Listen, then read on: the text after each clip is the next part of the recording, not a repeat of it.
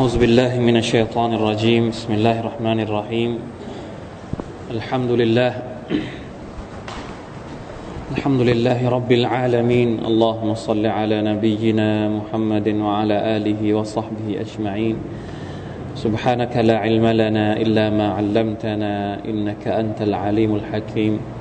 ربنا ظلمنا أنفسنا وإن لم تغفر لنا وترحمنا لنكونن من الخاسرين. اللهم علمنا ما ينفعنا وانفعنا بما علمتنا وزدنا علما الحمد لله พี่น้องครับ เรายังอยู่ในสุรทูอัลฮัชรนะครับเป็นเรื่องราวที่เกี่ยวข้องกับยิวบาดินนาซีรอินชาอัลลอฮ์นะครับสุรนี้มันตรงกับเหตุการณ์หลาย ๆ อย่างที่กำลังเกิดขึ้นอยู่ณช่วงปัจจุบันนี้อินชาอัลลอฮ์เราน่าจะได้บทเรียนบ้างนะครับว่า ยิวชนชาติยิว หรือศาสนายาฮูดีเนี่ยมันคืออะไร จริง ๆแล้ว ผมอยากจะบอกว่าเรื่องราวต่างๆ ที่เกี่ยวข้องกับยิว เป็นเรื่องที่มีรายละเอียดปลีกย่อยเยอะมากนะครับ ไม่ทราบว่าพวกเราก่อนหน้านี้ เคยเรียนเคยอ่าน เคยได้ยิน เคยได้ฟังเรื่องราว เกี่ยวกับยาฮูดีมากน้อยแค่ไหน สุบฮานัลลอฮ์เป็นเป็นมันหนีไม่พ้นที่จะต้องรู้นะครับ ถ้าเราบอกว่า มันมีความสำคัญตรงไหนที่เราจะต้องรู้เรื่องราวของยาฮูดีคำถามนี้น่าสนใจนะครับ ถ้าใครยังมีคำถามนี้อยู่ในใจเนี่ยเขาจะต้องก็จะต้องรู้เหมือนกับที่เราต้องรู้จักชัยตอน ทำไมเราต้องรู้จักชัยตอน เพราะอะไรเราไม่ต้องรู้จักชัยตอนเราอยู่แบบเรา โดยที่เราไม่ต้องรู้จักชัยตอน คนที่ไม่รู้จักชัยตอนนี่จะเป็นยังไงครับ คิดว่าจะเป็นยังไงมุสลิมหรือผู้ศรัทธาที่ไม่รู้จักชัยตอนเนี่ย น่าจะเป็นยังไง น่าจะเป็นเหยื่อไหม น่าจะตกหลุมพราง น่าจะตกเป็น น่าจะตกกับดักของชัยตอน อย่างง่ายดายนะครับ เพราะฉะนั้นถ้าเป็นศัตรูที่เป็นจินชัยตอนไม่มีอีกแล้ว แต่ถ้าเป็นศัตรูที่เป็นมนุษย์เนี่ยอัลลอฮฺตะลาบอกชัดเจนละตจิดันละตจิดันนะอัชดดันนาสิอาดาวะตัลลิลลดีนอามานุลยาฮูดวัลลดีนอัชรักุพวกเจ้าจะพบว่าคนที่เป็นศัตรูที่ร้ายกาจที่สุด กับบรรดาผู้ศรัทธาก็คืออัลยาฮูด เพราะฉะนั้นถ้าเราไม่รู้จักอัลยาฮูดเราไม่รู้จักยิวเนี่ยแน่นอนว่าเราก็จะต้องเป็นเป็นเหยื่อ เราจะต้องเป็นผู้ที่ถูกกระทำจากคนเหล่านี้นะครับ เพราะฉะนั้นเราหนีไม่พ้นที่จะต้องศึกษา น่าเป็นห่วงเหลือเกินว่า ปัจจุบันนี้นะครับโอ้ยเรื่องมันยาว ถ้าพูดแล้วมันเป็นเรื่องประวัติศาสตร์ที่ยาวมากบางทีแล้ว มันต้องมีการพูด คุยอยู่ตลอดเวลา แล้วก็ต้องศึกษาอยู่ตลอดเวลานะครับ ต้องถอดบทเรียนอยู่ตลอดเวลานะครับ มีหนังสืออยู่เล่มหนึ่งผมไม่ว่าผมเคยพามาให้ดูหรือยัง อันนี้คือประวัติศาสตร์ยิวเป็นไซโคลปีเดียเกี่ยวกับยิวนะครับ เป็นเล่มหนึ่งในจำนวนหลายหลายร้อยหลายร้อยเล่มที่เขาเขียนเกี่ยวกับยิวนะครับ มีรูปภาพประกอบอะไรเรียบร้อยนะครับ ตั้งแต่ตั้งแต่ก่อน จะเล่าถึงความเป็นมาของยิวตั้งแต่กำเนิดยิวมายังไง ถิ่นกำเนิดอยู่ที่ไหน มันมาจากปาเลสไตน์จริงไหมจริง ๆ แล้วมาจากปาเลสไตน์จริงไหมบางพบุรุษของยิวเกิดมาจากไหน และอพยพไปไหน แล้วเล่ามาเรื่อยๆจนกระทั่งถึงยุคนบีมูซาอะลัยฮิสสลามจนถึงยุคนบีอิสาอะลัยฮิสสลามจนถึงยุคท่านนบีมุฮัมมัดสุลลัลลอฮุซัลลัมแล้วก็จนถึงเรื่อยมา จนถึงยุคปัจจุบันมันเกิดขึ้น โอ้รายละเอียดเยอะมากนะครับ เพราะฉะนั้น ยังไม่เห็นถ้าในในในแวดวงบ้านเราเนี่ยยังไม่เห็นหน่วยงานหรือองค์กรที่ทำงานให้ความรู้เกี่ยวกับเรื่องนี้อย่างเป็นรูปธรรมแบบเป็นระบบ เราอาจจะได้ยินบรรยาย อาจจะได้ยินการพูดคุยแต่มันก็ ประเดี๋ยวประดาวแล้วก็จบไป ไม่ได้มีการเรียบเรียงให้มันเป็นองค์ความรู้ที่เราจะต้องเรียนรู้ทีละขั้นทีละตอนยังไม่มีคนที่ที่ออกมาทำเรื่องนี้นะครับ จริง ๆ แล้วมันเป็นเรื่องที่อันตรายมากนะครับ เป็นเรื่องที่สมควรจะต้องเรียนรู้ ไม่ใช่เฉพาะมุสลิมเท่านั้นนะครับ ที่เขียนเกี่ยวกับยิวใครที่เคยผ่านผมจำไม่เป็นก็คือหมอมราชวงศ์คึกฤทธิ์ปราโมท ใครเป็นแฟนคลับบ้างท่านมีหนังสืออยู่เล่มหนึ่งเล่มหนาประมาณนี้เลยนะครับ เขียนชื่อยิว ชื่อหนังสือว่ายิวเพราะฉะนั้น เออนะอัลฮัมดุลิลละเราเนี่ยมีอัลกุรอาน คือถ้าเราขี้เกียจอ่านหนังสือเล่มอื่นแล้ว แต่สุดท้ายเราก็ต้องอ่านมาอ่านอัลกุรอาน มันวาจิบที่เราต้องอ่านอัลกุรอานอะทุกคนที่อ่านอัลกุรอานหรือทุกคนที่เรียนอัลกุรอานเนี่ย เขาจะต้องผ่านคำนี้ ในอัลกุรอานอย่างแน่นอน ไม่มีทางที่จะไม่ผ่านคำว่าอัลยาฮูดในอัลกุรอานแน่นอน แล้วมีเยอะคำว่าอัลยาฮูดในอัลกุรอานนี่โอ้โหมันก็ไม่ได้นับเหมือนกันว่ามีมีจำนวนเท่าไหร่ แต่มีตั้งแต่ต้นอัลกุรอาน จนกระทั่งเนี่ยยูซุที่เรากำลังเรียนกันอยู่แสดงว่ามันไม่ใช่ไม่ใช่เรื่อง จิบจอยมันเป็นเรื่องที่มุสลิมอย่างน้อย จะต้องรู้ อย่างน้อยจะต้องรู้อัลกุรอานพูดถึงยิวยังไง เพื่อจะได้ทัน เพราะว่าที่อัลกุรอานพูดถึงเนี่ยส่วนใหญ่ก็จะเป็นเขาเรียกว่าเป็นรากฐานพื้นฐานของอุปนิสัยของธรรมชาติของซึ่ง สิ่งที่อัลกุรอานพูดทั้งหมดเนี่ยแม้กระทั่งปัจจุบันนี้เราก็ยังเอามาเปรียบเทียบได้ ว่ายิวมันมีชีวิตอยู่ วิธีคิดของพวกเขาเหล่านี้เนี่ยก็ยังยังเป็นเหมือนกับ ยังเหมือนเดิมอยู่ยังเขาเรียกว่ายังฉายภาพเดิมๆอยู่ตั้งแต่อดีตการมา อันนี้คือสิ่งที่เป็นความจำเป็นที่เราจะต้องเรียนรู้นะครับ ไม่ใช่ว่าเฮ้ยมันไม่เกี่ยวกับเรา ประเด็นเรื่องยาฮูดีประเด็นเรื่องอิสราเอลเนี่ยมันไม่ได้เกี่ยวกับมุสลิมทำไมต้องเอาใส่ใจด้วย อย่างนี้แสดงว่าไม่เข้าใจ ไม่เข้าใจคอนเซปต์ของอัลกุรอานอุลกิริมบางคนที่บอกว่าเรื่องอักซอไม่ใช่เรื่องของเรา แต่แสดงว่าไม่เข้าใจ ไม่เข้าใจจริง ๆ แล้วว่าเรากำลังเรากำลังเขาเรียกว่าทำอะไรกันอยู่ เรากำลังปัทะและเผชิญหน้าอะไรกันอยู่ ใครที่กำลังทำลายเราอยู่ เรายังไม่รู้ตัวว่าใครกำลังทำลายเราอยู่ แล้วเราก็ปล่อยให้คนเหล่านี้ทำลายเราโดยที่เราไม่ได้ทำอะไรเลย น่าคิดมากนะครับ มีหนังสือเล่มหนึ่งที่ก็บอกว่า พวกยิวนี่จะพูดว่า คนช่วยที่ดีที่สุดของพวกเรา อันนี้เป็นคำพูดของพวกมันนะ อยู่ซาอนิส ผู้ช่วยที่ดีที่สุดของพวกเราก็คือคนที่อยู่เฉยๆไม่ทำอะไร หมายความว่าถ้าเราทำเฉยๆ ถ้าเราไม่เรียน ถ้าเราไม่ทำอะไรเลย เราไม่มีส่วนร่วมอะไรเลย กับเรื่องพวกนี้ แสดงว่าเรากำลังช่วยเขาอยู่ โดยที่เขาไม่ต้องลงแรงเออโดยไม่ต้องมาหลอกลวงเราวะลันทรดอันคัลยาฮูดวะลันนัสาระฮัตตะตัตบิอะมิลละตะฮุมอัลกุรอานประกาศย้ำชัดเจนว่า ไม่มีทางที่คนพวกนี้จะพอใจกับพวกเรา อังกะ วลันทรดาอังกะไม่มีทาง ตราบใดที่บนโลกนี้ยังมีคนที่กล่าวأشهد أن لا إله إلا الله أشهد أن محمدا رسول اللهไม่มีทางที่ยิวจะหยุดทำลายไม่มีทางเด็ดขาดเพราะฉะนั้นเราต้องรู้นะครับ นี่คือสิ่งที่อยากจะบอกเอาไว้นะครับ ในช่วงต้น เพื่อให้เราเข้าใจว่า เอ๊ะทำไมเดี๋ยวนี้เขาพูดประเด็นนี้กันเยอะ นะครับ แต่ผมอยากจะให้พูดโดยจริง ๆ แล้วสิ่งที่ต้องการอยากจะสื่อมากที่สุดก็คือว่า จะทำยังไงให้เราพูดประเด็นนี้ให้มันเกิดองค์ความรู้ คือเราไม่ต้องการให้พูดให้เกิดอารมณ์อย่างเดียว เพราะว่าการพูดให้เกิดอารมณ์เนี่ยมันจะมีผลในระยะสั้น มากกว่าที่จะมีผลต่อการเปลี่ยนแปลงในระยะยาว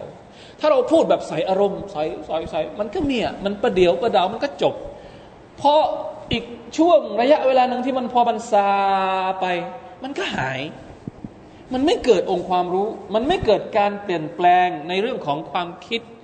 ในเรื่องของการกำหนดจุดยืน ในเรื่องของการมีส่วนร่วม ที่จะทำให้มันเขาเรียกว่ามีส่วนร่วมแบบระยะยาวมันมันไม่ใช่ไง เพราะว่าเราเราได้รับการป้อนแบบไม่ใช่องค์ความรู้ เป็นการป้อนใส่ใส่ไฟอย่างเดียว อันนี้คือสิ่งที่เป็นเป็นข้อสังเกตอย่างหนึ่ง อยากจะเห็นการพูดคุยในเชิงประวัติศาสตร์ การวิเคราะห์ที่มันทำให้เรานั้นเกิดความเข้าใจในเรื่องเหล่านี้ แบบแบบแบบถาวรไม่ใช่ว่าเออพอเกิดพอเกิดวิกฤตครั้งหนึ่งโอ้โอ้โอ้ครั้งหนึ่งแล้วพอปัญหามันก็หายไปจากความรู้สึกของเรา แล้วเราก็ตกเป็นตกเป็นเหยื่อหรือตกเป็นอะไรของเขาอีกรอบ กว่าจะรู้สึกตัวอีกรอบก็ตอนวิกฤตอีกรอบหนึ่งซึ่ง มันมันไม่ใช่อย่างนั้น อันนี้แหละที่อยากจะนะครับ ซึ่งแน่นอนว่าคนที่เชี่ยวชาญในเรื่องของการในการเรียบเรียงประวัติศาสตร์พวกนี้เนี่ยต้องยอมรับว่ามันมันน้อยนะครับ ยิ่งหลังๆเนี่ยไม่ค่อยไม่ค่อยมีคนที่ให้ความสนใจในเรื่อง ไม่ใช่ทุกคนที่สันทัดในเรื่องนี้ต้องบอกตามตรง นะครับเพราะว่าการวิเคราะห์ประวัติศาสตร์ การการการย้อนกลับไปศึกษาประวัติศาสตร์ในอดีตเนี่ยโอ้โหต้องต้องอาศัยกำลังสติปัญญาในการเรียนรู้ค่อนข้างที่จะหนักมากนะครับผมเองก็ยอมรับว่าผมตั้งแต่ตั้งแต่เรียนมาเนี่ยวิชาประวัติศาสตร์เป็นวิชาที่ผมคะแนนตกมากมันเหมือนกับว่ามันมันต้องท่องมันต้องอะไรเขาเรียกต้องใช้สมองเยอะในการที่จะ รวบรวมข้อมูลทั้งหมดแล้วก็มาประมวล ต้องบอกตามตรงเลยว่า มันไม่ใช่เรื่องง่ายจริง ๆ นะครับ นี่คือสาเหตุที่ว่าทำไมเรายังเรายังเป็นอย่างนี้อยู่ เพราะว่าองค์ความรู้บางอย่างของพวกเราเนี่ยมันมันยังไม่ถึงขั้นที่ทำให้เราสามารถจะกำหนดบทบาทที่มันควรจะเป็นในสังคมที่มันเปลี่ยนแปลงอยู่ ในวิกฤตหรือเหตุการณ์ต่างๆ ที่มันเกิดขึ้นกับเราอยู่นะครับ ทุกวี่ทุกวันหรือ ตามสภาพเหตุการณ์ที่มันเกิดขึ้นในปัจจุบันนี้นะครับอัลลอฮฺจะละแล้วอ่ะทีนี้เรามาเรียนกันเท่าที่เราสามารถจะเข้าถึงได้นะครับ จากข้อมูลต่างๆที่จะพูดถึงนะฮะสัฟรุลลอฮฺอัลลอฮฺวันนี้เอาอายะที่สามครับอินชาอัลลอฮฺ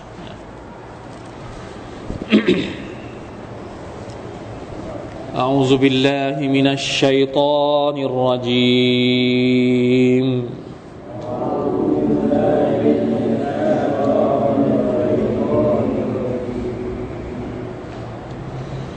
ولولا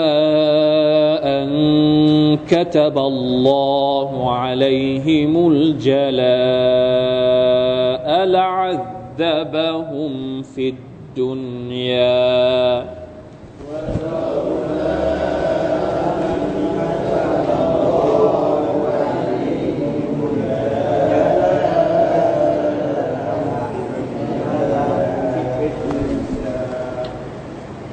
ولهم في الآخرة عذاب النار. ولهم في الآخرة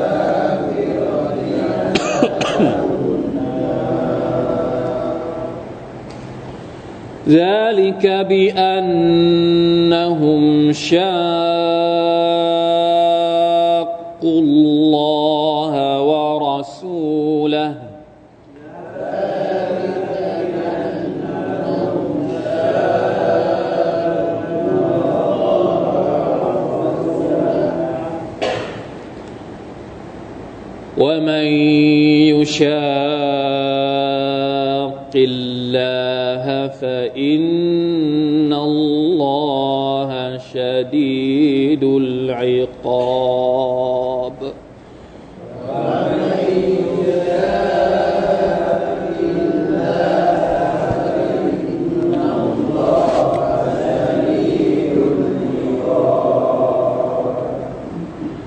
ما قطعتم من لينة أو تركتموها قائمة على أصولها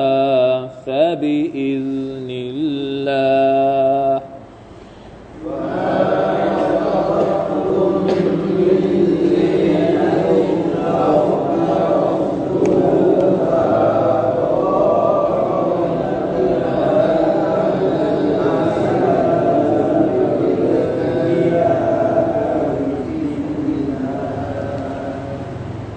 فبإذن الله وليخزي الفاسقين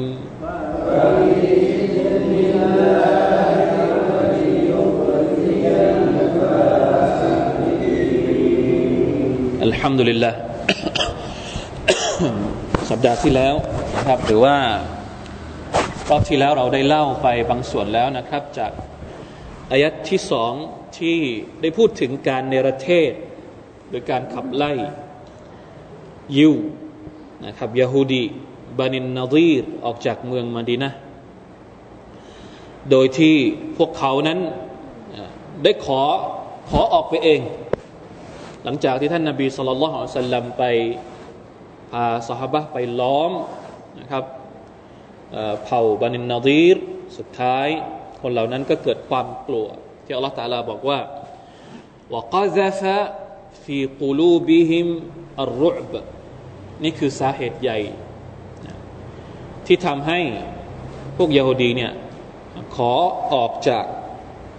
มาดีนาไปนะครับ ซึ่งท่านนาบีก็ได้ให้ได้เป็นเป็นการลงโทษในโลกในดุนยานี้นะครับอัลลอฮฺสุบะฮฺอัลลอบอกว่า لولا ولولا أن كتب الله عليهم الجلاء لعذبهم في الدنيا ถ้าสมมุติว่าอัลลอฮฺตะอาลาเนี่ยไม่ให้ยิวพวกนี้นี่ถูกในประเทศออกไปจากเมืองมาดีนะเนี่ยถามว่าโทษของการในประเทศ หรือว่าการขับไล่ให้ออกไปจากมาดีนะเนี่ยน่าจะเป็นโทษที่เขาเรียกว่าเบาที่สุดแหละอัลลอฮฺตะอาลาไม่ทำให้เกิดสงคราม คือทั้งมุสลิมเองก็ไม่ต้องเสียเลือดเนื้อในการไปสู้รบกับคนพวกนี้แต่คนพวกนี้เองก็เหมือนกับว่าไม่ต้องอที่ออกไปจากมาดีนะ เป็นการลงโทษขั้นต่ำที่สุดล้วแต่ถามว่าถ้าสมมุติว่าคนพวกนี้เนี่ยไม่ถูกขับไล่หรือไม่ถูกในประเทศออกไปออกไปจากมาดีนะเนี่ยถามว่า แล้วอัลลอฮฺจะไม่ลงโทษอย่างอื่นหรืออนี่เป็นเป็นคำถามที่ที่อะไรเขาเรียก ถ้าสมมติว่าถ้าไม่ในประเทศอัลลอฮฺจะลงโทษยังไง หรือว่าพอในประเทศไปแล้วมันจบแค่นั้น หรือว่ายังมีโทษอย่างอื่นอีก นี่แหละที่อัลลอฮฺบอกว่าละอัลลบะฮุมฟิดดุนยาคืออย่าคิดว่าถ้าคนพวก ถ้าคนพวกยิวพวกนี้ไม่ถูกในประเทศเนี่ยก็จะจบแค่นั้น การในประเทศเนี่ยเป็นโทษที่ดูเหมือนว่า เอ้ย บางทีอาจจะมีความรู้สึกว่าทำไมต้องในประเทศด้วยอะ่ะยังไม่ได้ทำอะไรเลย เดี๋ยวก่อน ไม่ทำอะไรได้ยังไงนะครับ เตรียมพร้อมที่จะที่จะสังหารท่านนาบีสุลต่านสัลลัมแล้วการในประเทศเนี่ยถือว่าเหมาะแล้ว เพราะถ้าไม่ในประเทศเนี่ยอาจจะโดนอย่างอื่นที่หนักกว่า อาจจะโดนโทษอื่นที่หนักกว่าแน่นอน ในโลกดุนยานะครับ แล้วนับประสาอะไรในโลกอาครัตว่าฟิลอาคิรติวะละหุมฟิลอาคิรติอาซาบุนนานะครับเพราะฉะนั้นโทษในดุนยาเนี่ยเป็นโทษเบาเบาเบาเบาก่อน มันยังมีโทษในอาคิเราะฮ์อีก ถ้าคนพวกนี้ยังยืนกรานที่จะเป็นศัตรูกับอัลลอฮ์เป็นศัตรูกับท่านรอซูลصلى الله عليه وسلمมีประเด็นอยู่อย่างหนึ่งที่ผมอยากจะพูดก็คือว่า ถ้าเราศึกษาประวัติศาสตร์ของพวกยิวเนี่ยเราจะเห็นว่าคนพวกนี้เป็นคนที่ถูกทดสอบจากอัลลอฮฺสุบานตะอัลาด้วยการระเหเร่ร่อน ทุกยุคสมัย เป็นอะไรที่แปลกมาก คนพวกนี้เหมือนกับเป็นคนที่ไม่มีไม่มีที่อยู่อาศัย ที่ถาวร ตั้งแต่เดิมมานะครับนี่ที่เขาบอกว่าที่พวกยิวพยายามที่จะบอกว่าจริง ๆ แล้วปาเลสไตน์เนี่ยเป็นดินแดนเดิมของพวกเขา แต่ถ้าเราไปศึกษาประวัติศาสตร์ดูในหนังสือเล่มนี้ก็มีบอกนะครับ ยิวเนี่ยเป็นลูกหลานใครครับจำได้ไหมอะทวนหน่อยเป็นลูกหลานใคร อิสราเอลเนี่ยเป็นลูกหลานใคร อิสราเอลนี่ชื่อของใครนบีอะไรนบีอะไรชื่ออิสราเอล นบียะกูบอะลัยฮิสสลาม จริง ๆ แล้วชื่ออิสราเอลเนี่ยไม่ใช่ชื่อที่ยะกูบตั้งชื่อตัวเอง มีบางรายงานที่บอกว่า อิสราเอลเนี่ยเป็นชื่อที่คนพวกนี้ตั้งให้กับนบียะกุบเพราะว่าอิสราเอลแปลว่า ผู้ที่เอาชนะพระเจ้า บางรายงานบอกว่าอย่างนั้น พวกนี้มันโอหัง มันมีเรื่องเล่าที่พวกนี้มันกุขึ้นมาว่ายะกูบเนี่ย ไปต่อสู้กับพระเจ้าแล้วชนะพระเจ้าแล้วเอาเราเราโกใจละเวลาก็เลยตั้งฉายาว่าอิสราเอลโอ้ยเยอะแยะมากมายนะครับ เรื่องราวที่แปลกๆที่มันที่มันแสดงออกถึงความโอหังตะกบุตของคนพวกนี้เนี่ยเยอะมากนะครับ เป็นลูกหลานของยาคูบยาคูบเป็นลูกของใคร เป็นลูกของอิสฮากอิสฮากเป็นลูกของใครอิสฮากเป็นลูกของใครเร็วเอาเงียบ ตายแล้วเมื่อกี้ตายแล้วอะเป็นยังไงอิสฮากเป็นลูกของใครฮะเอาอิสฮากเป็นลูกของท่านนาบีอิบราฮิมอะลัยสลามนบีอิบราฮิมมีลูกกี่คนเห็นไหมตอบสอบตกประวัติศาสตร์อิบราฮิมมีลูกสองคนก็คืออิสฮากกับกับอิสมาอิลนะครับอิสฮากเนี่ยท่านนบีอิบราฮิมนะครับ ก็กำเนิดยะกูบยะกูบก็ให้กำเนิดยูซุฟعليه السلامพร้อมกับพี่น้องอีก 12 คน นี่คือเรื่องราวของอิสราเอลอิบราฮิมเนี่ยต้นกำเนิดของอิบราฮิมอยู่ที่เมืองแถวบาบิโลน เมืองบาเบล ในประเทศอิรักนะครับในแคว้นนั้น แล้วก็สุดท้ายก็ย้ายไป ย้ายไปที่ทางตอนใต้ของเมืองฟิลิสตีนในปัจจุบัน ซึ่งนี่นี่คือหลักฐานชัดเจนว่าจริง ๆแล้ว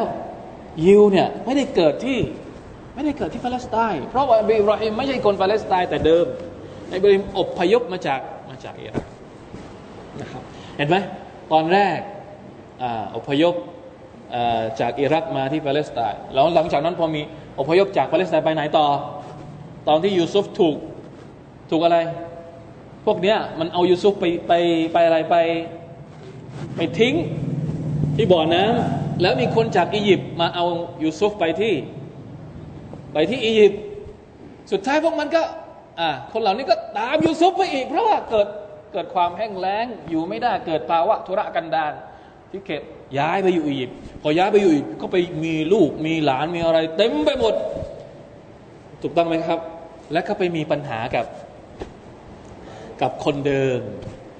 กับเจ้ากับคนท้องถิ่น หรือพวกไอคุบ อัลกิบตอักบาดนะครับ คนอียิปต์เนี่ยก็เรียกไอคุบไอคุบเรียกนะไอคุบอียิปต์นั่นแหละครับ สุดท้ายจากอียิปต์ไปไหนต่อ นบีมูซาพาไปไหนต่อ ปัญหาของนบีมูซากับบะนีอิสราเอลที่เราได้ยินจากซูเราะฮ์อัลอะอ์รอฟซูเราะฮ์อัลเกาะศ็อศก็เยอะแยะไปหมด แม้กระทั่งนบีมูซาเอง ซึ่งเป็นพวกของบะนีอิสราเอลเองเนี่ยโดนกระทำขนาดไหน นะครับยูซุฟเองก็โดนกระทำขนาดไหน มูซาเองก็โดนกระทำขนาดไหน สุดท้ายอะโอเค นบีมูซาก็พาพวกบะนีอิสราเอลกลับมาที่ปาเลสไตน์กลับมาที่ปาเลสไตน์เนี่ยนะนบีมูซาบอกว่าอัลลอฮฺ تعالى สั่งให้พวกเจ้าเข้าไปในเมืองปาเลสไตน์มีใครอยากจะเข้าไหมไม่มี ไม่มีใครอยากจะเข้าแล้วบอกว่าเจ้าไปกับพระเจ้าของเจ้าก็พอ นี่คือคำพูดของของพวกบะนีอิสราเอล เพราะฉะนั้นคนพวกนี้เนี่ยเป็นคนที่ระเหเร่ร่อนมาตั้งแต่อดีตกาล จนกระทั่งถึงยุคยุคหลังจากนั้นเป็นต้นมานะครับ กระจัดกระจายไปไปทางเนี่ยในสมัยของท่านนาบีเนี่ยพวกยิวมีอยู่ทุกที่ครับ มีที่มาดินะก็มี มีแถวเขาเรียกว่า เขตอัลบาฮ์ไรนอัลบาฮ์ไรนก็คือตั้งแต่ชายฝั่งโอมาน ไปจนถึงอิรัก ปัจจุบันนี้เรียกอัลบาฮ์ไรนก็มียิว ที่ยามันที่เยเมนในสมัยของท่านนบีก็ยังก็มียิวกระจัดกระจายไปทั่วคาบสมุทรอาหรับ จนกระทั่งท่านนบีสุลต่านอัลสลัมบอกว่า หลังจากนี้หลังจากต่อไปเนี่ยจะต้องไม่มีมุชริกีนและยิวในคาบสมุทรอาหรับอีกต่อไป ครั้งแรกที่ยิวถูกในประเทศออกจากคาบสมุทรอาหรับก็คือ ครั้งนี้แหละบานินนาซีรเป็นพวกแรกที่ถูกในประเทศออกไปในประเทศออกไปอยู่ที่ไคบาร์ แล้วสุดท้ายพอถึงสมัยของท่านอุมัรก็ในประเทศไปที่ชามจนกระทั่งสุดท้ายก็ไม่มีแหละ ตอนนี้ไม่มีแล้วอยู่ในในอะไรในคาบสมุทรอาหรับไม่มีต่อไป หลังจากนั้นนะครับพอสิ้นยุคของคอลิฟะเข้าสู่ยุคของอะไรนะของอุมัยยะของอับบาสยามันจนถึงยุคของซาลาฮุดดีนอัลอายูบีเริ่มละยิวไม่มีที่อยู่นะับกระจัดกระจายไปอยู่ตอนแรกไปอยู่ที่รัสเซียก่อน ไปอยู่ที่เขาเรียกว่ายุโรปตะวันออก ยุโรปตะวันออกพวกประเทศอะไรประเทศยูโกสลาเวียอะไรพวกนี้ แล้วก็ย้ายไปอยู่ที่ยุโรปตะวันตก ไปอยู่ที่ไหนเนี่ยไปสร้างปัญหาให้กับเขาตลอด ไม่มีใครชอบอยู่ ไม่มีใครชอบ ไม่มีใคร เพราะคนพวกนี้เนี่ยมีคุณลักษณะพิเศษอย่างหนึ่งก็คือ อะไร เป็นพวกที่เป็นพวกมาเฟีย ไปอยู่ที่ไหนก็คือไปเป็นนักเลงที่นั่น ไปสร้างความรำคาญให้กับคนที่นั่น ไม่มีที่จะอยู่ ต้องหาที่ที่ตัวเองว่า จะไปสร้างชุมชนและประเทศของตัวเอง ก่อนที่จะไปมีก่อนที่จะได้อิสราเอล ก่อนที่จะก่อนที่จะมามาเขาเรียกว่าอะไรนะเข้ามาอยู่ในปาเลสไตน์ปัจจุบันเนี่ยอยู่ไปอเมริกาก่อน ไปฆ่าคนที่อเมริกา ไปสังหารชนพื้นเมืองดั้งเดิม ก็คืออินเดียแดงจนกระทั่งตาไปไม่รู้กี่ล้าน แล้วก็สร้างประเทศอเมริกาขึ้นมา พอเกิดสงครามโลกครั้งที่หนึ่งอะนี่เริ่มมาแล้วประวัติที่จะบอกว่าไปไหนมาไหนนี่ใครถ้าถ้าใครไปไปไปไปอ่านเองนี่จะสนุกกว่านี้ จะเห็นภาพเลยว่าโอ้เขาทำงานกันยังไง มันไม่ใช่ว่าอยู่ดีๆ จะมาอ้างว่าเฮ้ยปาเลสไตน์เป็นประเทศก่อนไม่ใช่ ก่อนหน้านี้มันมีเรื่องต่าง ๆ ที่เล่ามาเยอะแยะไปหมดเลยทำไมยุโรปจึงส่งยิวมาที่ประเทศอาหรับเพราะอะไรครับ เพราะเขาก็ไม่ได้รักยิวไง ถ้ารักยิวจริงๆ ก็เอายิวที่อยู่ที่ยุโรปนี่แหละ ต้องโยนมาที่อาหรับทำไม อันนี้เราต้องเข้าใจนะครับ ไม่มีใครชอบครับ เพราะอยู่ที่ไหนก็สร้างปัญหาที่นั่นنعوذ بالله من ذلكนี่คือธรรมชาติพื้นฐานดั้งเดิมของกลุ่มชนที่อัลลอฮฺ تعالىบอกว่า เป็นพวกที่ไม่มีถิ่นฐานอัลลอฮฺ تعالىลงโทษคนพวกนี้ด้วยด้วยรูปแบบนี้นะأعوذ بالله من ذلك لا حول ولا قوة إلا بالله อะ เนี่ยน่าจะน่าจะเป็นบทเรียนให้กับเราได้ได้อยากจะเรียนรู้เรื่องราวของยิวมากขึ้นนะครับ เพราะฉะนั้นคนที่ยินยอม มีความรู้สึกว่าเฮ้ย ไม่สงสารมันมั่งเหรอมันไม่มีที่อยู่ให้มันอยู่ที่นี่ ใครที่สงสารอยู่ก็เอาอยู่ไปอยู่บ้านมัน จริง ๆแล้วนะครับ จริง ๆ แล้วเนี่ยก่อนที่จะมีมติว่าจะให้มาอยู่ที่ปาเลสไตน์เนี่ยมีการไปหาที่หลายที่นะ คือมีช้อยส์หลายที่ แต่สุดท้ายก็มาจบที่ปาเลสไตน์เคยมีการคิดว่าจะให้ไปอยู่ที่แอฟริกา ไปอยู่ที่อุกันดาเคยคิดว่าจะให้ไปอยู่ที่อะไรนะหมู่เกาะหมู่เกาะแถวเขาเรียกว่าอะไรโคโมโรสแถวแถวนู้นแถวแอฟริกาใต้ แต่ว่าไปไปมามาไม่เอานะครับพวกไซออนิสต์เนี่ยสมคบกันคิดกันว่า ที่ที่ดีที่สุดก็คือที่อัลกุสนะครับเยรูซาเล็มนั่นเองแล้วมันมันสามารถที่จะอ้างประวัติศาสตร์ได้หลายอย่างนะเดี๋ยวไปเรียนกับคนที่เชี่ยวชาญเรื่องนี้ก็แล้วกันนะครับ ผมบอกแค่กระตุ้นให้เราอยากจะเรียน อยากจะกลับไปค้นหาดูว่าเบื้องลึกเบื้องหลังของเรื่องนี้เนี่ยมันมีอะไรที่เราควรจะต้องเรียนบ้างนะครับ แต่จะบอกว่านี่แหละอัลลอฮฺตาลาลงโทษคนพวกนี้ การถูกในประเทศถือเป็นการลงโทษอย่างหนึ่ง ที่เบาที่สุดแล้วสำหรับคนพวกนี้ ไม่เช่นนั้นแล้วมันยังมีโทษอีกหนักกว่านี้อีก แต่ที่อัลลอฮฺลาไม่ไม่ทำให้เกิดสงครามขึ้น ระหว่างมุมิน ระหว่างท่านนาบีกับยิวบานินนาเซียเนี่ยมีฮิกมัตอยู่ ในจำนวนฮิกมัตเหล่านั้นก็คือไม่ต้องเสียเลือดเนื้อ และทำให้นะครับท่านนาบีได้รับเขาเรียกว่าอะไรนะทรัพย์ทรัพย์เฉลยนะครับได้เก็บอาวุธต่าง ๆ ของพวกยิวมาใช้ประโยชน์สำหรับชาวมุสลิมใน ในวาระต่อไปด้วยนะครับเดี๋ยวเดี๋ยวอ่านให้ฟังนิดนึงนะครับ ที่เขาบอกว่าทำไมนะประโยชน์ของการที่อัลฮิกมะนะ لعل ولكن الله تعالى كتب كتب عليهم الجلاء دون القتل والإهلاك لمصلحة اقتضتها حكمته لعل من مظاهرها أن يغتنم المسلمون ديارهم وأموالهم دون أن تراق دماء من الفريقين ودون أن يعرض المؤمنون أنفسهم لمخاطر القتال ห็นไหมครับอัลลอฮฺตะลาไม่ประสงค์ให้เกิดสงครามที่แบบตะลุมบอลกัน ระหว่างสองฝ่ายนี้เพราะว่าจะทำให้ทำให้ชาวมุสลิมนั้นได้รับทรัพย์เฉลย หรือได้เข้าไปยึดครอง บ้านเรือนของพวกเขาทรัพย์สินของพวกเขาโดยที่ไม่ต้องหลั่งเลือดเนื้อวจุมละวะละฮุมฟิลอาคิรติอาซาบุนนารมุสตะนฟะไอ أن هؤلاء اليهود إن نجوا من القتل والإهلاك في الدنيا فلن ينجوا في الآخرة من العذاب ละตาลาบอกว่าพวกเขาในวันอาคราตเนี่ยจะต้องโดนอาซาบอย่างแน่นอน ถ้าสมมุติในดุนยาเนี่ยรอดจากการถูกสังหาร หรือจากการตะลุมบอลจากสงคราม ไม่ทำให้เสียชีวิต อยากคิดว่าในวันอาคราตจะรอด วันอาคราตจะต้องเจออีกกับการลงโทษก็อัลลอฮฺสุบานตะละเพราะฉะนั้นไม่มีปัญหา ถ้าคนพวกนี้จะรอดในวันอาคราตเนี่ยไม่มีปัญหามันเป็นประโยชน์สำหรับชาวมุสลิม ท่านนาบีบรรดามุมินได้รับประโยชน์จากการที่พวกยิวเนี่ยถูกลงโทษแบบเบาๆด้วยการเนรโทษนอะไรนะ เนรเทศเนรเทศเนรเทศ ไม่ใช่เนรโทษนะด้วยการเนรเทศ ดูบางคนบอกว่าทำไมไม่ไม่ไม่ทำสงครามให้มันจบจบไปเลยสังเพราะว่าถ้าปล่อยให้พวกยิวพวกนี้มันไปที่ใครบัตสุดท้ายก็ต้องเกิดสงครามอยู่ดีทำไมไม่ไม่สงครามตรงนั้นไปเลย ไม่มันมีฮิกมาตอีก แล้วไม่ต้องเสียใจ เพราะอะไรครับ เพราะสุดท้ายถึงแม้ว่าคนเหล่านี้ในดุนยาจะไม่ถูกลงโทษขั้นสูงสุด ในวันอาคราตคนพวกนี้จะไม่มีวันเล็ดรอดจากการลงโทษของอัลลอฮฺอะไรอย่างแน่นอน เพราะฉะนั้นไม่ต้องเสียใจชอลละคนพวกนี้เนี่ยสุดท้ายในวันอาคราตก็จะต้องโดนอย่างหลีกเลี่ยงไม่พ้น นี่คือความหมายของอายัดนี้ต่อไปอัลลอฮฺลอธิบาย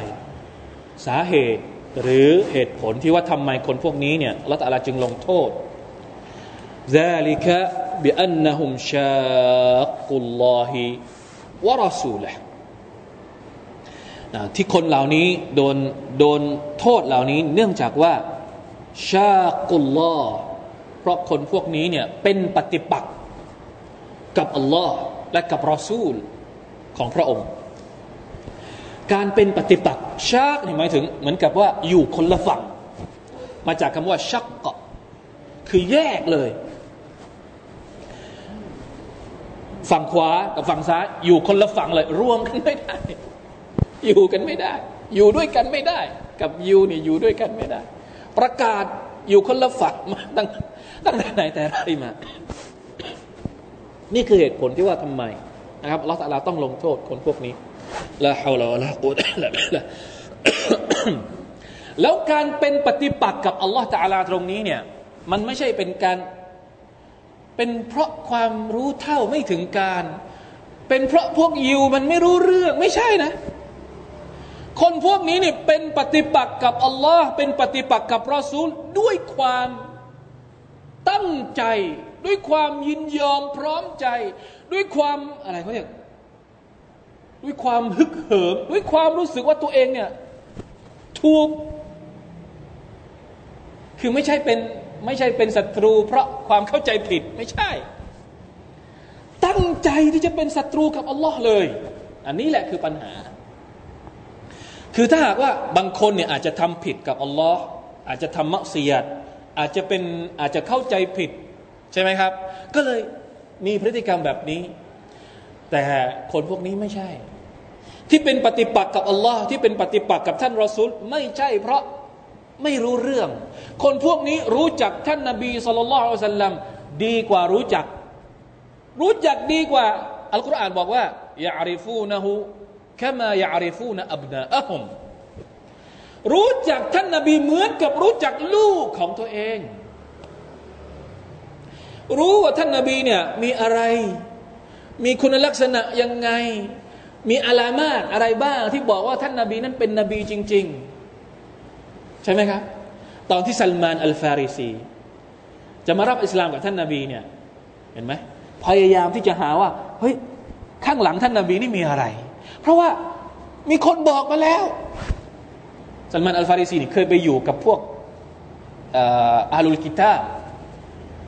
มาแสวงหาสัจธรรมถึงมาดีนะเลย เพราะอะไร เพราะว่าคนพวกนี้เป็นคนบอกเองว่าท่านนบีจะเกิดตรงไหนจะ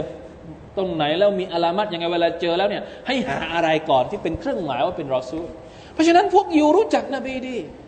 สุลลัลลอฮุอะลัยฮิวะสัลลัมแต่เป็นปฏิปักษ์เพราะอะไรฮัสดัน เพราะความอิจฉาเพราะความโกรธแค้นที่นบีคนสุดท้ายไม่ได้เกิดในหมู่พวกเขา แค่นั้นเอง เพราะฉะนั้นคนเหล่านี้จึงได้ชื่อว่าเป็นอัลมักดูบิ อะลัยฮิมอัลลอฮฺตาลาเป็นคนเป็นผู้เป็นคนที่อัลลอฮฺตาลาโกรธ เพราะรู้ความจริงแต่ไม่ปฏิบัติตามการเป็นปฏิปักษ์ของยิวต่ออัลลอฮ์ต่อรอซูลต่อบรรดาชาวมุสลิม ไม่ได้เกิดมาจากการไม่ตั้งใจหรือไม่รู้เรื่อง แต่เกิดมาจากความตั้งใจที่จะเป็นศัตรูจริง ๆ เพราะฉะนั้นอัลลอฮฺตาลาจะลงโทษ เป็นเรื่องที่สมควร ذلك بأنهم شاقوا الله ورسوله ومن يشاق الله فإن الله شديد العقاب ลรต่เราบอกว่าใครก็ตามที่เป็นปฏิปักษ์กับพระองค์เนี่ยรอรับได้เลยลลอฮฺาลาจะลงโทษอย่างหนักหน่วง ไม่มีทางที่จะหลุดรอดไปจากการลงโทษของลอสุาะตะอัลาหลุดจากดุนยาอาจจะใช่ แต่ในวันอาครัตไม่มีทางที่จะหลุด ในดุนยาอาจจะมีอำนาจบางอย่าง อาจจะมีพละกำลังบางอย่าง อาจจะมีความสามารถ อาจจะมีอำนาจเหนือกว่าพวกเราแต่ว่าในวันอาคราตไม่มีทางที่คนพวกนี้จะหลุดไปจากการลงโทษของอัลลอฮฺสุบฮานตะลาได้นะครับมาดูอายัดสุดท้ายอายัดนี้น่าสนใจนะมากตะตุมมิลลีนตินเอาทรักตุมูฮากาอิมะตัน على أصولها فبإذن الله وليخزي الفاسقينตอนที่ท่านนบีصلى الله عليه وسلمพาบรรดาสหายไปล้อมยิวบะนีนนาซีรเนี่ยก็ท่านนบีก็มีคำสั่งว่าให้ตัดต้นอินทผลัมของคนพวกนี้ ทีนี้สหายบางคนก็ไปตัด แต่บางคนก็ไม่กล้าที่จะตัด เพราะเพราะอะไรครับ เพราะว่า มีมีฮะดิษที่รายงานที่บอกว่าท่านนบีสุลต่านสัลลัมห้าม ไม่ให้บรรดาซาบ้านี่ทำลาย ทรัพย์สินทำลายเรือกสวนทำลายต้นไม้เวลาที่ออกไปสงคราม เพราะฉะนั้นสาวบางคนก็เลยยังยังเรียกอะไรยังยังจำคำสอนที่ท่านนบีเคยบอกคำสั่งก่อนหน้านั้น แต่มารอบนี้เนี่ยท่านนบีบอกให้ตัด ก็เลยเกิดการไม่เห็นไม่ตรงกันสาวบางคนก็ไปตัดจริง แล้วก็ไปเผาด้วย บางคนก็ไม่กล้าตัด สุดท้ายก็เลยไปถามท่านนาบีนี่คือนี่คือในจำนวนเขาเรียกว่าอัสบาบุนนูซูลสาเหตุของการประทานอายัดนี้เมื่อกตะจุมมิลลีนตินเอาตารับจุมูอากอิมตันอัลาอุซูลิฮะที่พวกเจ้าอะไรนะ ไปตัดต้นอินทผลัม บางส่วนนี่ไปตัด แล้วบางส่วนนี่ก็ปล่อยทิ้งไว้โดยที่ไม่ได้ตัดเนี่ยทั้งสองอย่างเนี่ยไม่มีใครผิด ไม่มีใครถูกเข้าใจไหมครับ ไม่มีใครผิดทั้งสิ้น ทั้งหมดนั้นเกิดมาจากฟาบิอิสนิลลาเกิดมาจากการอนุมัติอัลลอฮฺตาลาอนุมัติทั้งสองฝ่ายนะครับเพื่อไม่ให้มุสลิม หรือบรรดามุมินที่ไปตัดต้นอินทผลัมเกิดความรู้สึกผิด อันนี้คือหนึ่งในจำนวนสาเหตุที่บอกว่าเป็นสาเหตุของการประทานอายัดนี้ แต่มีรายงานบางรายงานที่บอกว่า พวกยิวเอง พวกยิวพอเห็นท่านนาบีตัดต้นอินทผลัมแล้วสั่งให้บรรดาซาบะไปตัดต้นอินทผลัมพวกยูบันินาเดสเนี่ยมาพูดกับท่านนาบีว่า เอา้า อะไรเนี่ย ไหนตอนแรกเนี่ยฟังให้ดี อันนี้คือนิสัยของพวกนักเกรงเวลาที่มันจนมุม จนมุมแล้วเพราะว่าหมดหนทางสู้เราเห็นท่านนาบีตัดต้นอินทผลัมก็เลยเอาเอาเอา เอาอะไร เอาการตัดอินทผลัมต้นไม้ของท่านนาบีเนี่ยไปเป็นข้ออ้างที่จะมามาอ้างกับท่านนาบีว่าเอา้า ท่านนาบีนี่ทำอะไรเนี่ย ชาวมุสลิมทำอะไรเนี่ยไหนบอกว่าห้ามก่อความเสียหายบนหน้าแผ่นดิน ไหนบอกว่าชาวมุสลิมเนี่ยห้ามตัดต้นไม้ห้ามทำลายบ้านเรือนแล้วพวกท่านทำอะไรอยู่ อันนี้เขาเรียกว่า นักเกรงมาสอนคนดี คนชั่วเวลาที่มันจนมุมเนี่ย มันพยายามที่จะหาข้ออ้างเพื่อที่จะย้อนเขาเรียกความคิดย้อนแย้ง ไอ้ที่มันชั่วตอนแรกนี่มันไม่คิด แต่พอเราเห็นเห็นเราทำอะไรนิดหน่อย มันคิดว่าพฤติกรรมเนี่ยเป็นเป็นความชั่วเหมือนความชั่วของพวกมันก็เลยมากล่าวอ้างกับเรา เข้าใจแนวคิดนี้หรือเปล่าครับ อันนี้คือ ภาวะจนมุมที่ทำอะไรไม่ได้ละ ทีนี้อัลลอฮฺตาลาก็เลยประทานอายัดนี้ลงมาเพื่อที่จะไปลบล้างคำอ้างของพวกยิวบอกว่าเฮ้ยเจ้าไม่ต้องมาสอนเราหรอก เพราะอะไรครับ เพราะที่เราตัดเนี่ยเป็นคำสั่งของอัลลอฮ์เป็นการอนุมัติของอัลลอฮ์ سبحانه และ تعالى พวกเจ้าไม่ต้องยุ่ง ยุ่งทำไม ถ้าเจ้าอยากจะเป็นคนดีจริง ๆ เนี่ยไม่ต้องมาทำหน้า ตีหน้าเป็นคนดีตอนนี้หรอก จะต้องเป็นคนดีตั้งแต่ก่อนหน้านี้อีก อย่ามาคิดที่จะเป็นคนดีตอนนี้ทำไมไม่คิดที่จะเป็นคนดีตั้งแต่ตอนแรก ตอนแรกที่คิดจะสังหารท่านนาบีอะไม่คิดจะเป็นคนดีมั้งเหรอตอนนั้นอะความคิดดีๆ ตอนนั้นหายไปไหนหมดทำไมตอนนั้นจึงมีแต่ความคิดชั่วๆ ทำไมไม่กลับใจกลับตนกลับความคิดที่จะเป็นคนดีตั้งแต่วินาทีแรกที่คิดร้ายต่อท่านนาบีมุฮัมมัดสุลลัลลอฮุอะลัยฮิสัลลัมตอนแรกตัวเองนี่คิดร้ายต่อท่านนาบีพอมาตอนหลังพอตัวเองแพ้ พอตัวเองจนมุม เอามาอ้างว่าเฮ้ยตัวเองเป็นคนดีนะ มันเป็นความคิดที่ย้อนแย้งนึกว่าบอกไหมครับ อันนี้คือหนึ่งในจำนวนสาเหตุที่บอกว่าเป็น ทัศนะที่บอกว่าเป็นอัสบาบุนนซูลของอายัดนี้นะครับอัลลอฮฺตะลาบอกว่าที่เจ้าตัดต้นอินทผลัม หรือที่เจ้าปล่อยมันไว้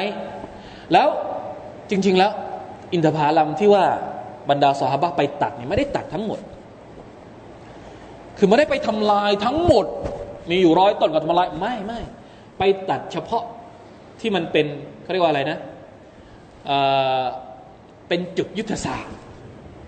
เพื่อทำให้พวกยิวเนี่ยเกิดความระส่ำระสายแล้วอยู่ไม่ได้จนกระทั่งต้องยอมแพ้ในที่สุดฟาบิอิสนิลลาห์วะลิยุคซียัลฟาซิกีนอัลลอฮฺตาลาบอกว่าคำสั่งให้ตัดต้นอินทผลัมเนี่ยเพื่อให้เกิดความอัปยศความรู้สึกความรู้สึกอะไรเขาเรียกความรู้สึกตกต่ำในใจของบรรดายาฮูดี จนกระทั่งสุดท้าย ต้องยอมแพ้ ราะฉะนั้นการตัดต้นไม้ตรงนี้ เพื่อมัสละฮะเพื่อผลประโยชน์ในเชิงสงคราม ซึ่งเรื่องนี้เนี่ยจริง ๆ แล้วถ้าเราศึกษาในรายละเอียดเนี่ยมันจะมีหุกกลมฮักกรรมที่เกี่ยวข้องอยู่นะครับมันไม่ได้มันไม่ได้มีประเด็นเดียว มันมีประเด็นที่ว่าทำไมห้ามตัดในภาพรวมนี่ห้ามทำลายนะครับ แต่ถ้าหากมีมัสละฮะ